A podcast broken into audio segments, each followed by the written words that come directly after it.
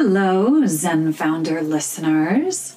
I'm Brooke Bergman Parr, one of the coaches and the relationship specialists here at Zen Founder. I'm so happy that you have joined in today's episode.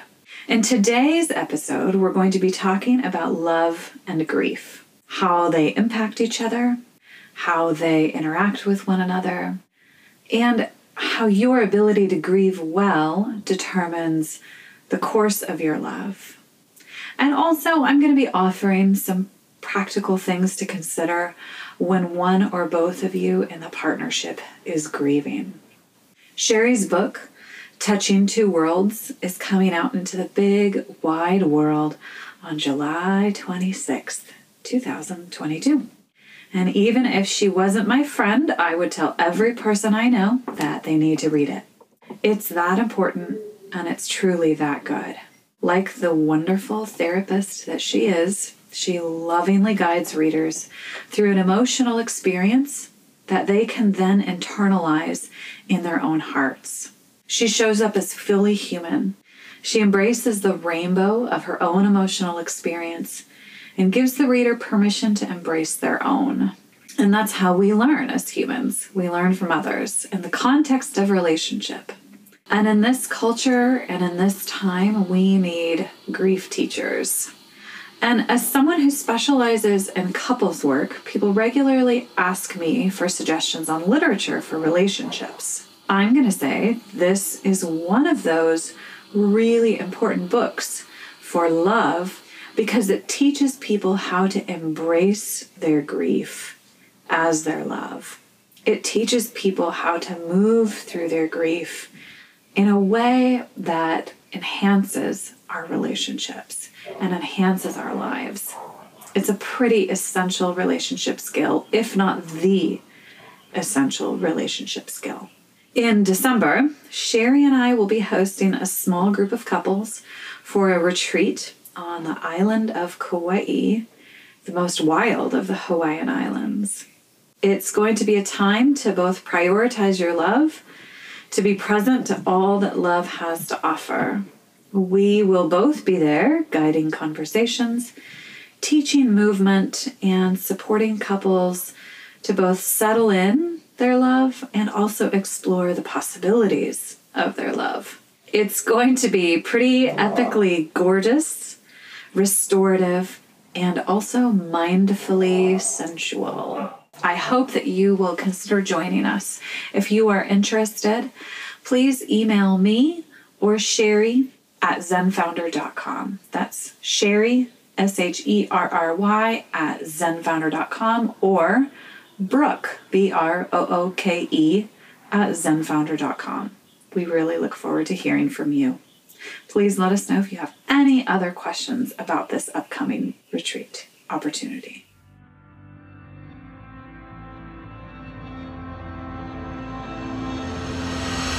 Welcome to the Zen Founder podcast. This is a place where we have conversations about mental health and entrepreneurship. We have a pretty broad conceptualization of what mental health means sometimes depression, anxiety, sometimes relationships or physical health. The goal here is to bring some calm into the crazy roller coaster of ups and downs that is life for many entrepreneurs. I'm your host, I'm Dr. Sherry Walling. I'm a clinical psychologist and an entrepreneur, married to an entrepreneur, live in the world of entrepreneurs, and I'm so pleased that you have joined us for this conversation. So, on today's podcast, focusing on the issue of relationships and love, I wanted to take a moment, take take an episode to talk about how grief affects love. It has been my both my personal and professional experience that grief profoundly affects us, our ability to cope with grief, the griefs that we haven't grieved, the ambiguous griefs, the griefs that were not honored, the losses that maybe are even hard to define really affect our ability to relate to other human beings in fact, it can be so profound that it can actually create divisions and separations in our love. Grief And the ability to process it is an essential relationship skill. In fact, I'm going to argue that it is the most important relationship skill. And this is because grief is a universal experience. At some point or another in our lives, we have either lost somebody to death or we are going to lose a someone else to death or we're going to be facing the possibility of our own death. And I understand this is not a topic that um, most folks like to talk about. I think that our culture has really done a job of uh, sanitizing the reality of death. There's something that Sherry talks a lot of, or she mentions it a number of times throughout her book, and that is that you know she wishes that there could there could be a mourning band for those who are in grief, and I really love that idea. I remember when I was in graduate school and I did a whole a whole class on grief. And I remember learning about all the different ways in which different cultures honor grief, grief and loss, including including our own in days past. And one of the ones that you know we used to do was that the people who had lost somebody traditionally would wear black, all black, for up to a year maybe more. And this was to signify to the community that they were in mourning and that there was a special time dedicated to stillness and rest and and feeling the loss and processing the loss and then figuring out how to how to move on and how to create a new life after the loss. But it's not uncommon as you know, especially here in uh, North America to get, you know, maybe a few days off after a major loss, and then we're asked to return back to work. And for those of us who are self-employed and or entrepreneurs, well, you know, the work doesn't really stop. And so let me go back to why this is essential to our relationships. Why do I say that this is probably the most essential skill? Well, number one, it's universal. And so it is an experience that we're all going to have. Either we've already had it or we're going to have it again. And if you are not grieving the loss or and or you have not grieved it well, it does get stuck in the body and in the mind and it affects your ability to relate to other human beings. And the ability to feel sadness and tenderness and to really honor these losses is really one of the foundational blocks of deep intimacy with another human being, and especially in our closest love relationships. In fact, one of the biggest complaints that I hear in with couples is this feeling or this idea that quote my partner just isn't able to attend to my sadness or attend to my anger or confusion or any of the more kind of negative emotions. In fact, I would say it's such a big complaint that it, it lands a lot of folks in couples counseling or or just in general dissatisfaction and it really is this ability to attend to your partner's losses and or their feelings that can really determine the course of a relationship. A lot of couples will describe feeling betrayed when their partner doesn't hold enough space for their grief. Now what do i mean by holding space for grief? So Sherry talk by the way, if you I know I already said this in the intro, but if you haven't picked it up, I would really encourage you to to read it, especially if you are in a partnership, because it's going to give you a lot of really concrete ideas and ways that you can both process your own grief, but also support the processing of grief in your partner. So, for example, if your partner is experiencing any kind of a loss, I just really recommend a lot of a lot of different things. One is attend to their practical needs. make sure that they are eating well, drinking, showering, and also exercising. I think this is a really big one that a lot of people maybe forget about. But exercise is one of the most magical things that we can do for our bodies uh, because it helps us not stay stuck. And if there's one thing that grief can do, is it can really send us into a space where we are stuck.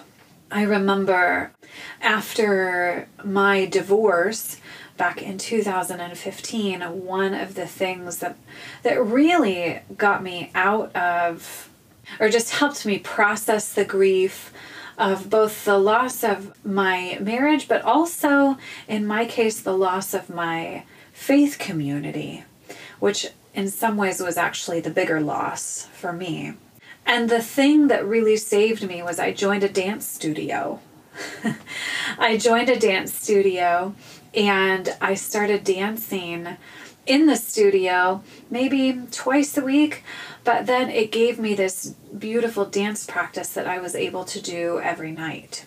If you are partnered and you are with somebody, I would encourage you to create some space for your partner to find a movement practice, find time outside and all of this really encourages mindfulness. And mindfulness is that ability to be present in the moment and in the body. Now, this body piece is particularly important for grief because grief is a bodily experience. Grief is something that we feel in our chest and our heads and our tummies. Sometimes it can just feel like a like a heaviness, like an ache like a spinning feeling. Everybody describes it sort of differently. But different movement practices help ground us in this. I would even encourage couples to do movement practice together. I really encourage couples to do in any kind of exercise together.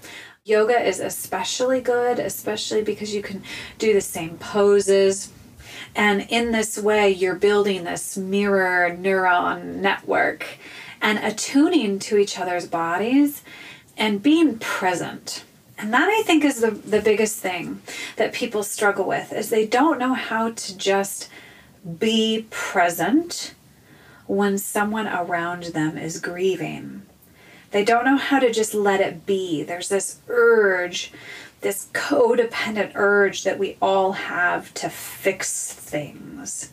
And in the process, we say all sorts of unhelpful things, but then we also anxiously move around or we sort of anxiously uh, try to rush people through the grieving process. And and this really does a lot of damage to the your relationship and your connection. Now, going back to my earlier point of grief is the relationship essential skill. I'm also going to talk a little bit about so we've I've mentioned, you know, if there's an actual physical loss, the death of somebody close to you or your partner, that there are going to be some things that you can do as a partner to support your loved one. But another piece that I think is really important to talk about is that being able to grieve well is going to also give you the ability to move through old wounds from childhood. Now, if you've been listening to me for any length of time, um, or one of my clients, you'll hear me talk about, you know, our childhood wounds coming out in our intimate relationships. And so, what that means is that we often fantasize about our partner maybe meeting some need that we didn't get met as children.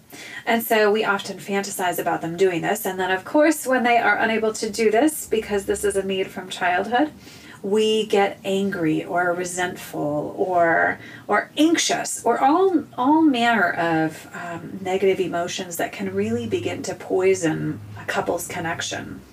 But if you have learned to grieve well, and you notice, say, for example, that there's some irritation or frustration with your partner about something, and maybe it's legitimate. I'm not going to say that your partner isn't legitimately doing something, you know, annoying or whatever it is, uh, but oftentimes I find that sometimes that extra dose of pain surrounding that thing that you are hurt that your partner is doing is because it's poking at an old wound that is maybe that is maybe not resolved.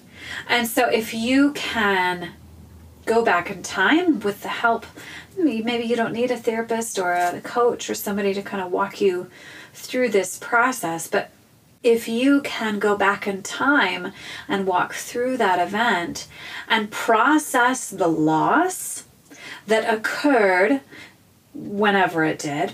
Uh, for example, I can think of for myself, one of my big losses that I sort of have to always go back to and attend to is uh, when I was nine years old, my father lost a business.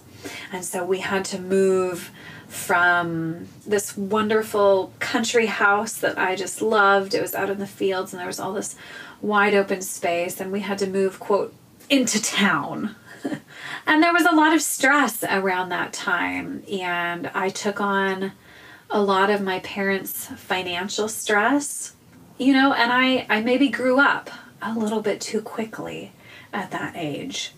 And and so I can go back in time and grieve and support be present to myself in that loss and then not carry that loss forward in terms of maybe being upset at my husband for me taking on all this responsibility. Well, that's my parentified child inside taking on too much responsibility, who's dealing with her grief in maybe a not so healthy way. And so you see, but then if I can attend to that grief and support myself in that process, then I can move through it, and all of a sudden I'm not angry with my husband anymore. And all of a sudden he is the sweet, loving man that I know him to be. And so this is truly, again, an essential relationship skill. Not only being able to grieve the losses from the past, but also just being able to move through life with your feelings on I mean, this this to me is such a big issue is that we let grief shut us down and make us numb so that we don't feel because we're so afraid to feel the sadness. Sherry talked a lot in the book about this fear that a lot of people have that if they feel the grief that they will stay there. And that is simply not true. That is not how a healthy grieving process works. That if you I mean, I once my first therapist, one of the first lessons she taught me in my, um, I call it my spiritual awakening, is that she told me the only way out is through. And so I, at the time, was grieving, you know, my own childhood there were some issues from my own childhood that I was that I was grieving and I needed the compassionate presence of my therapist to help me do that. Now some of you may have a therapist or a coach that can be a compassionate presence for you. But I would also argue that our spouse, our partner, can be this compassionate presence. And we can be that for our partner if we train ourselves to be. And so, practically, what I would say is that when you're with your partner and they are grieving, whether it is the loss of a job, whether it's the loss of a pet, or the loss of a parent or a sibling or some or just a friend. The best thing you can do is to sit down and be quiet. Be quiet and to hold an open-hearted space. Now this is very challenging for a lot of people because it brings up maybe our own feelings of sadness. And because we are empathetic creatures, we are feeling the sadness with our person. And so we're feeling it right along with them.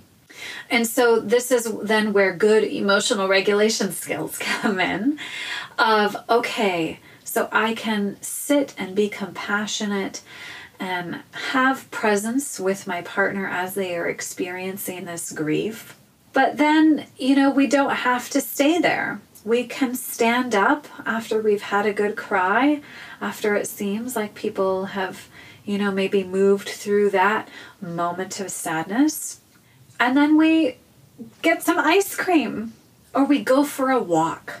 In fact, I think going for a walk after a good cry with your partner is truly one of the greatest gifts. And honestly, if you can be compassionately present to your partner while they grieve, it is such a gift that maybe they can't recognize in the moment because they're grieving, but you're building such a foundation of trust by doing that. So, going back to a, a little bit of the cultural issue that I stated. So, we definitely have a cultural problem with grief and with feelings. I've worked with addictions off and on throughout my career, and I would say that addiction is just the desire to try to numb away or make feelings go away. And it, it really never serves anybody. But this is really where our culture is. You know, our culture is sort of a culture of addiction. I mean, everything, everybody celebrates with drinking. Well, drinking is a huge one. I mean, rates of alcoholism have skyrocketed during the pandemic. With drinking, with uh, shopping, with gaming, you know, all these all these different things that are highly addictive and really prevent us from feeling the depth of our feelings. And so, our ability to both honor our grief and feel it is what is what makes us human. And the extent to which you can honor your grief and feel your feelings is also the degree to which you can really allow yourself to love. And this is the operative piece that I think is really, really important. If you don't hear anything else about what I've said today, know this that the extent to which you can allow yourself to grieve what any loss is the extent to which you feel love. The two are nearly two sides of the same coin. I remember when I was um, dating my husband, and it was those tender, exciting times, and I was pretty sure that I was falling in love with him, which was really exciting. But quite frankly, it was also pretty terrifying because, well, number one, I had been through a divorce, and so I really did not want to do that again. That was really terrible. And so there was the possibility of loss there. But then here here's the here's the truth that I really just decided to reckon with and to accept. Which was that I decided to not be afraid of falling in love because of the potential for loss. I decided to not be afraid to fall in love because of the potential of loss. Because, right, the truth is, nobody gets out of here alive. And so, whether I lose him from death, or I die first, or some other thing happens, you know, where I mean, I don't want to say I don't want to predict divorce. That's not we're we're actually doing very well. But like this idea that no there is this uncertainty. And so there has to be this embrace of uncertainty and embrace of the fact that we never know how long we have with anybody. And right, all these inspirational movies will say things like you know, you never know how long you have, so how would you live your last day? And I'm not saying that we have to go and and like you know do the thing that like you know we don't have to book that trip to paris tomorrow because we might die the next day. That's not what i'm saying. What i am saying is living with the reality of loss actually can bring you into the present moment in a very real way. In a way that makes you open to love that makes you open to receiving. Going back to my dating days with my with my husband, um, I really remember this was this was like the thing that I just thought about probably every day because I was falling in love and I was feeling all the big feelings. And I remember just thinking to myself, it's worth it. This man is worth it. I love him and I I don't want to not allow this joy in. I don't want to not allow this love in because I'm afraid of the potential for loss. But how often do we do this in our relationships? We take our partner for granted. We don't, you know, look at them like they're made of stardust. We we get lost in the day to day and we are not present to the current moment. And so, grief, the essential relationship skill, because it opens our hearts to love. If we can grieve well and be tender to ourselves, then we can be tender to our partners and also to the very real reality that we're not guaranteed time with our loved ones. And if we really lived with that truth close to our hearts and we're able to tolerate that, how might you change the way you spoke to your partner? How might you change even the stories that you tell about your partner? Right? That's a big piece that I work with on couples is what are the stories that you tell about your partner? that maybe aren't serving you or your partnership? And what stories can you tell moving forward? So, lovers, embrace all the feelings, embrace the rainbow of feelings, because this is what will teach you to love. Thanks for listening. We'll be back in two weeks with a new episode of the podcast. In the meantime, feel free to check out zenfounder.com for lots of resources about the kinds of conversations that we have on the podcast. You can get information about working with me, about maybe joining a Zen tribe. It's sort of like a mental health boot camp for entrepreneurs. We also have lots of content on our blog, links to resources in our courses and books for sale. So check us out there, and we hope to provide anything and everything that you might need to make the entrepreneurial life a little bit easier.